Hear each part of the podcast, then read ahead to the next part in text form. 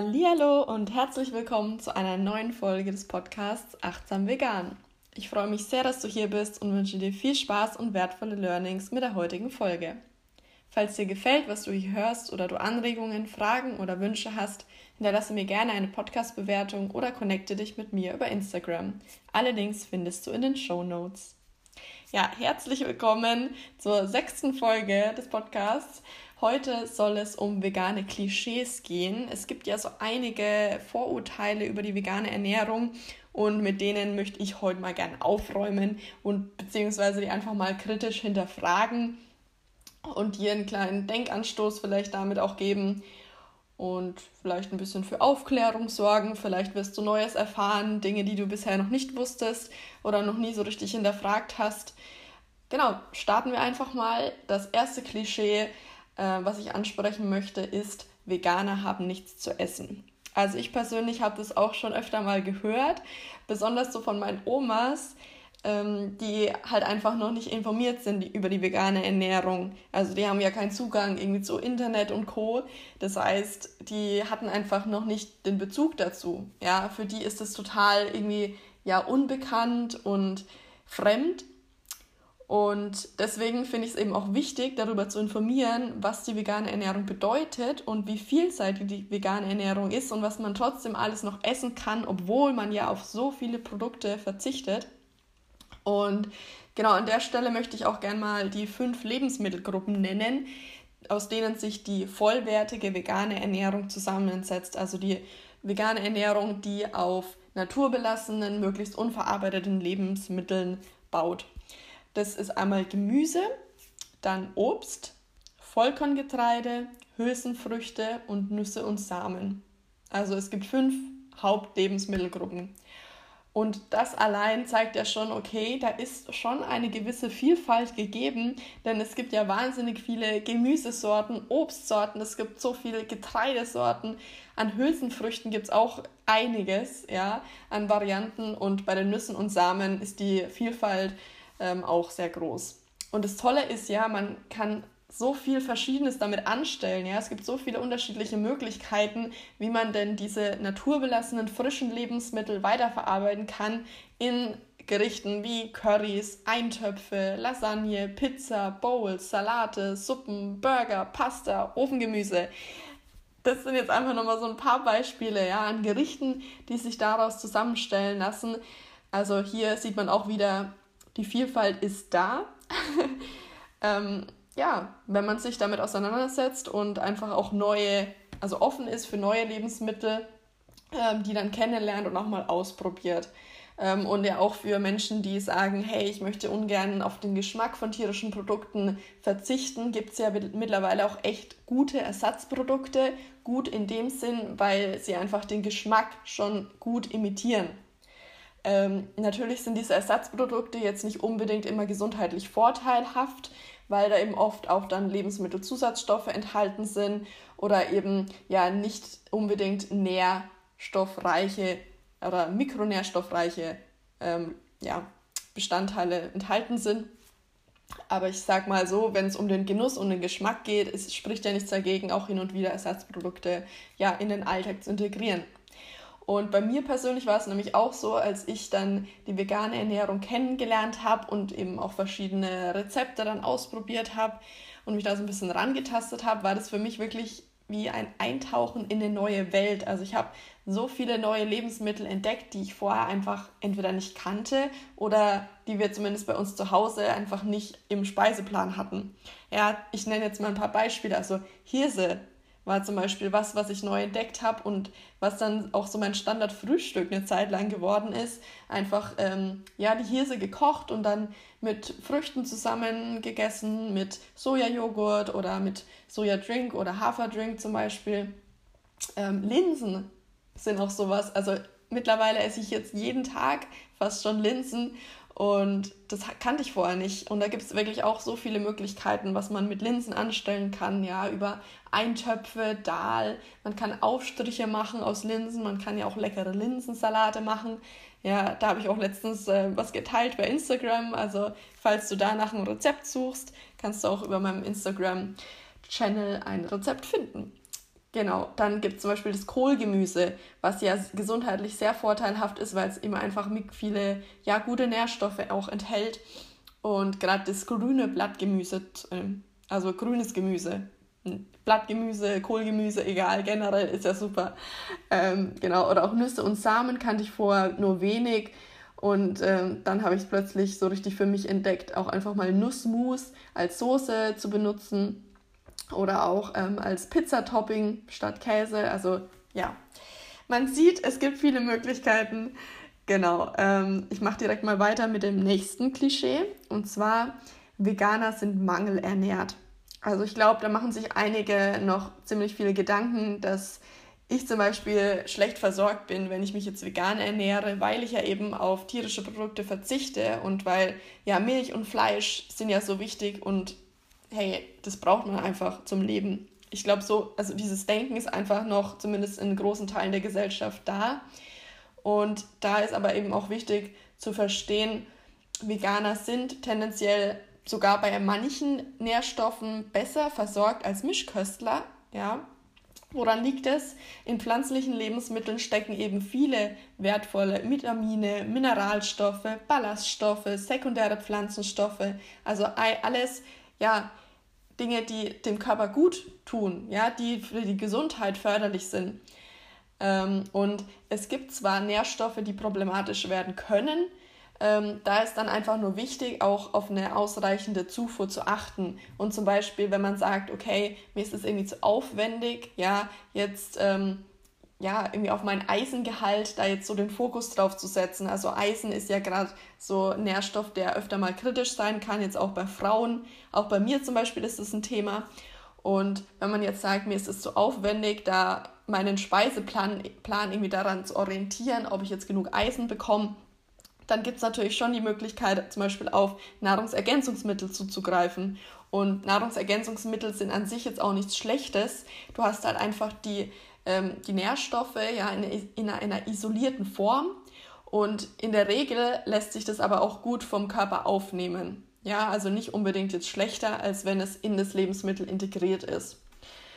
Genau, und dann ist es noch wichtig zu wissen, dass der Nährstoffbedarf eben auch schwankt, also je nachdem, in welcher Lebensphase man sich befindet, zum Beispiel in der Schwangerschaft oder auch in, in der Wachstumsphase, ja, im, im Kinder-, Jugendalter ähm, kann der Bedarf zum Beispiel erhöht sein bei verschiedenen Nährstoffen. Oder wenn man ähm, Sportler ist, ja, wenn man viel Sport treibt, braucht man vielleicht zum Beispiel mehr Eiweiß als jemand, der weniger Sport treibt, weniger Muskelmasse hat. Das heißt, hier ist einfach, ja, das Ganze ein bisschen individuell zu betrachten. Und ich möchte jetzt auch gar nicht zu sehr auf das Thema Nährstoffe einsteigen, weil jetzt, als ich mir im Vorfeld Gedanken gemacht habe, ist mir aufgefallen, hey, das ist so ein umfangreiches Thema und wenn ich da jetzt näher drauf eingehe, dann dauert die Folge wahrscheinlich an, ja, so ungefähr eine Stunde. Deswegen werde ich da in einer separaten Folge nochmal näher drauf eingehen. Falls du explizite Fragen hast zu bestimmten Nährstoffen, äh, die, was dich vielleicht näher interessieren würde, dann lass mich das gerne wissen, schreib mir einfach eine Nachricht und dann kann ich da auch nochmal expliziter drauf eingehen. Genau, ähm, zum nächsten Punkt Veganern fehlt Eiweiß. Da würde ich sagen, hm, dem kann ich ganz gut widersprechen, denn es gibt zum Beispiel in Hülsenfrüchten viel Eiweiß, es gibt aber auch in Ölsaaten und Nüssen einiges an Eiweiß, genauso wie in grünem Blattgemüse oder generell in einigen Gemüsesorten ist der Proteingehalt wirklich auch nicht zu unterschätzen. Und das Tolle ist eben, wenn du Gemüse isst, ja, dann nimmst du eher wenig Energie auf, weil die also das Gemüse hat eben ja eine niedrige Energiedichte. Das heißt, es hat zum Beispiel also wenig Kalorien, kann man sagen. Und dementsprechend kannst du mehr davon essen, ohne jetzt, dass deine Kalorien, dass deine Kalorienzufuhr jetzt in die Höhe steigt. So, und trotzdem hat es aber eben einen ganz guten Proteingehalt auch. Das heißt, ähm, ja, verschiedene Lebensmittel haben einen ganz guten Proteingehalt. Wichtig zu wissen ist hier, dass Proteine grundsätzlich mal bestehen aus Aminosäuren. Also Aminosäuren sind die Bausteine von Proteinen.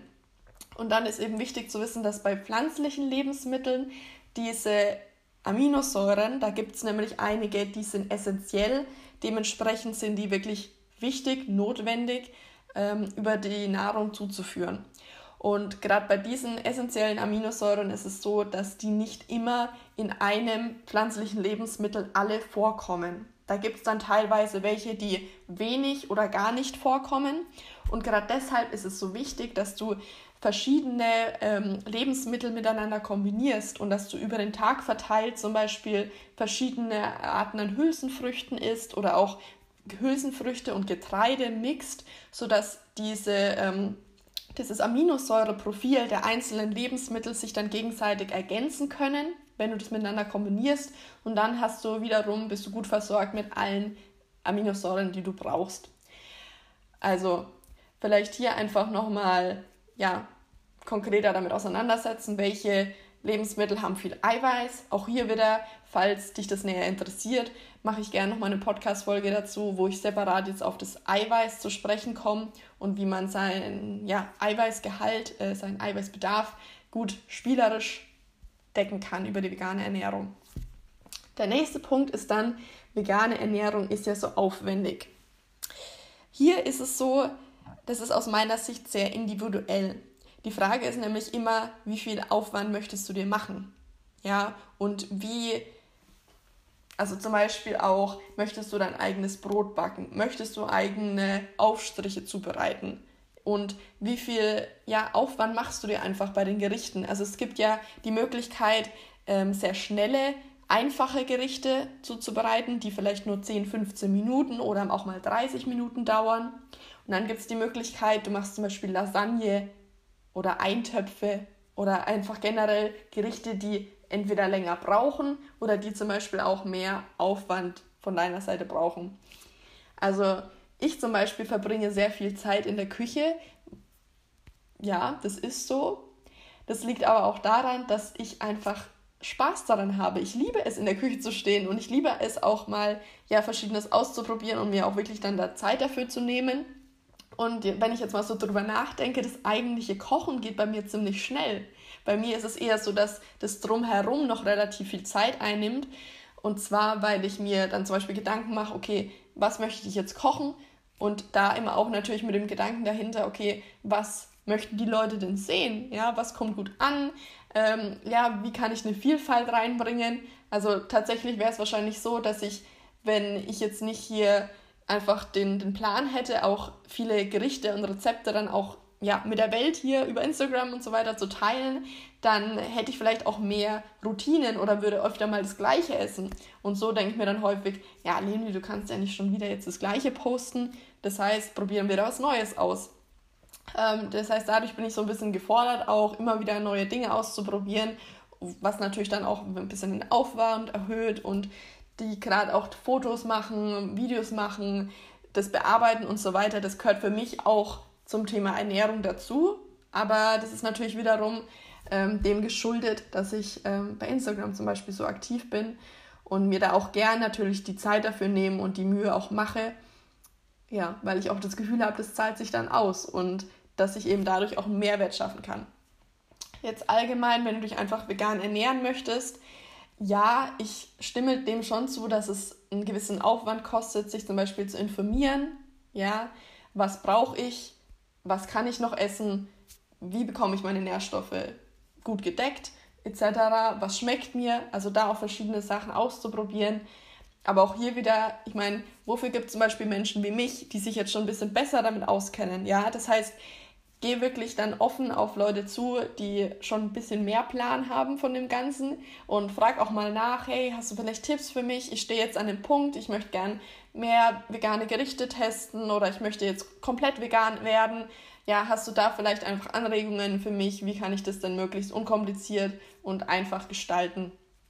Also jederzeit bin ich da offen, auch ähm, ja, dir einfach zu helfen, wenn du gerne Hilfe annehmen möchtest. Genau. Der fünfte Punkt ist dann, egal ob Tofu oder Fleisch, der Regenwald wird ja für beides abgeholzt. Ja, das ist auch sowas, was ich tatsächlich auch schon mal gehört habe oder wo ich dann angesprochen wurde, so von wegen, ja, du isst ja Tofu und ähm, für dieses ganze Soja wird ja auch der Regenwald abgeholzt und es ist doch dann ökologisch auch nicht so toll. Und zu dem Punkt kann ich nur sagen, dass tatsächlich nur 2% der Sojaernte vom Menschen direkt in Form von Sojaprodukten wie jetzt zum Beispiel Tofu konsumiert werden. Was bedeutet das? Das bedeutet, ja, der Tofu, den ich zum Beispiel esse, macht nur so einen ganz, ganz klitzekleinen Teil des, des Sojaanbaus überhaupt aus. Warum? Weil das meiste Soja, was angebaut wird, wird einfach für die Futtermittelindustrie verwendet. Ja, das heißt, das Soja wird genutzt, um das an die Tiere zu verfüttern, um dann die Tiere zu schlachten, um dann das Fleisch zu haben, was der Mensch dann isst. Und ich finde das einfach so absurd, halt diese, man sieht da ja, okay, da ist so eine gewisse Kette an Prozessen, so viele Schritte der Verarbeitung und dass man halt einfach diesen Umweg über das Tier macht und dann dadurch eben auch dieses Tierleid erzeugt, ist halt sowas, wo ich mich frage, warum muss es denn sein? Ja, deswegen nehme ich einfach das Tofu, ja, ähm, oder den Tofu. da braucht es eben einfach nicht so viel noch Verarbeitungsschritte weiterhin. Und außerdem konsumiere ich auch ähm, möglichst regionale Sojaprodukte. Regional jetzt im Sinne von Soja aus Europa. Und bisher, also wenn ich in Supermärkten war, stand da auch immer, zumindest fast immer drauf, dass der Soja, das Soja eben aus Europa kommt. Das heißt, hier habe ich keinen Zusammenhang mit dem Regenwald. Von daher so viel zu dem Thema. Und auf eine Sache würde ich noch ganz gern eingehen, nämlich die vegane Ernährung ist unnatürlich. Das wird auch öfter mal gesagt, so von wegen, ja, der Mensch hat ja irgendwie schon immer Fleisch gegessen und warum jetzt auf einmal das weglassen und nur pflanzliche Lebensmittel essen, das ist, also finde ich irgendwie komisch. Das ist doch unnatürlich. So, das ist man doch gar nicht gewohnt. Ich glaube, es hängt viel mehr damit zusammen, dass der Mensch an sich, ja, der Mensch, der jetzt aktuell so lebt, also die typische Gesellschaft, ja, die westliche Gesellschaft auch, oder ja, generell würde ich sagen, ist es halt einfach nicht gewohnt, sich vegan zu ernähren, weil es noch nicht so etabliert ist. Wobei das natürlich langsam immer mehr kommt. Ja, da, da merkt man schon, es werden immer mehr Leute vegan, vegetarisch, äh, was auch spannend zu sehen ist. Ähm, die, die Frage, die ich mir da gestellt habe, wenn es ums Thema natürlich und unnatürlich geht, ist, ist es denn nicht zum Beispiel unnatürlicher, die Milch von einer Kuh zu trinken, statt einfach Milchalternativen, zum Beispiel aus Hafer oder Soja herzustellen. Ja, weil man könnte sich auch fragen, okay, ist die Milch der Kuh denn eigentlich für den Menschen gedacht? Also produziert die Kuh denn die Milch, um sie dann dem Menschen zu geben? Ist das in deinem Sinne oder für dich natürlich? Hm, ich bin da ein bisschen skeptisch. ähm, oder auch, wenn man sich vorstellt, die Massentierhaltung. Ja, das ist natürlich ein Thema. Selbst wenn du jetzt sagst, okay, ich kaufe mein Bio-Fleisch oder meine Bio-Eier, meine Biomilch, dann ist es eine Entscheidung, die du für dich triffst. Und es ist natürlich dann schon mal, ich sage mal, ein Schritt in die richtige Richtung. Ähm, je nachdem, ja, was einfach deine Beweggründe dahinter sind. Aber die Massentierhaltung ist ja einfach noch ein Thema. Das ist ja noch präsent. Und das ist aus meiner Sicht extremst unnatürlich. Also wenn man sich vorstellt, wie Tiere da gehalten werden, was für Zustände dort herrschen, das, das kann doch nicht natürlich sein, oder? Auf engstem Raum sind die Tiere eingepfercht und also man mag es sich nicht vorstellen, man hat es vielleicht schon mal in Dokus gesehen und ist vielleicht den, den Tränen nahe gewesen, als man diese Zustände mal gesehen hat in Videos, weil es ist wirklich eigentlich unfassbar. Und genau auch zum Beispiel ein Thema, auf das ich dann öfter mal gestoßen bin, ist das Thema Omega-3. Und da ist es so, dass ich zum Beispiel auch, aktuell supplementiere ich das nicht, aber ich hatte ähm, länger ein Supplement eben für Omega-3 und es war Algenöl. Und da war es nämlich so, dass ich mir dann auch gedacht habe, okay, eigentlich macht es doch mehr Sinn, einfach dieses Algenöl zu konsumieren in seiner reinen Form. Ich meine, Gut, da ist auch die Frage, wie wird Öl hergestellt. Öl ist ja auch eher so was Extrahiertes. Dennoch ist es ja so, wenn du den Fisch zum Beispiel isst, ja, weil da gibt es ja, glaube ich, einige, die sagen, ich möchte den Fisch essen, weil dann bekomme ich mein Omega-3. Und da ist es ja so, dass der Fisch Omega-3 hat, weil er vorher Algen gegessen hat. Ja, das heißt, hier haben wir auch wieder So können wir uns die Frage stellen, warum benutze ich nicht einfach die Alge direkt, um mein äh, Omega-3 zu decken, sondern gehe diesen Umweg wieder über den Fisch. Also hier möchte ich einfach nur einen kleinen Denkanstoß geben. Vielleicht machst du dir dazu noch Gedanken. Oder vielleicht hast du dir dazu auch schon mal Gedanken gemacht. Würde mich auch echt interessieren. Dann kann man dazu auch noch näher irgendwie in den Austausch gehen. Ähm, das heißt, da bin ich natürlich auch immer offen dafür, für den Austausch. Genau, an dieser Stelle vielen Dank fürs Zuhören. Vielleicht ganz kurz nochmal die Klischees ähm, zusammengefasst. Vielleicht interessiert dich das nochmal kurz. Und zwar, wir hatten angefangen mit Veganer haben nichts zu essen. Veganer sind mangelernährt. Veganern fehlt Eiweiß. Vegane Ernährung ist aufwendig. Egal ob Tofu oder Fleisch, der Regenwald wird für beides abgeholzt und vegane Ernährung ist unnatürlich. Und du hast vielleicht gesehen, ich konnte den meisten ähm, Argumenten, den, na, was heißt Argumenten, den meisten Vorurteilen konnte ich widersprechen. Wichtig ist zu wissen, dass das Ganze auch individuell zu betrachten ist. Und ich würde mal sagen, das bezieht sich auf eine vollwertige pflanzliche Ernährung. Das heißt, je nachdem, wie man die vegane Ernährung umsetzt, kann sie gesundheitlich förderlich sein, sie kann ökologisch förderlich sein und ja, sie kann einfach dir und der Welt Gutes tun, wenn du es richtig machst, sage ich mal, wenn du dich auch wirklich ein bisschen zumindest damit auseinandersetzt oder offen bist, auch Neues zu lernen und Neues auszuprobieren. Genau, und jetzt möchte ich mich bedanken fürs Zuhören. Ich freue mich auf eine Nachricht, einen Kommentar oder eine Podcast-Bewertung von dir. Was konntest du aus dieser Folge für dich mitnehmen? War ein Punkt dabei, der das Potenzial hat, etwas in deinem Leben zu verändern? Denn genau das ist meine Mission. Ich möchte durch meine Beratung und Begleitung nachhaltig so viele Menschen wie möglich dabei unterstützen, ihre Lebensqualität, ihr Wohlbefinden und ihr Bewusstsein für einen achtsamen, vollwertig pflanzlichen Lebensstil zu stärken. Wir hören uns bei der nächsten Folge deines Lieblingspodcasts Achtsam Vegan.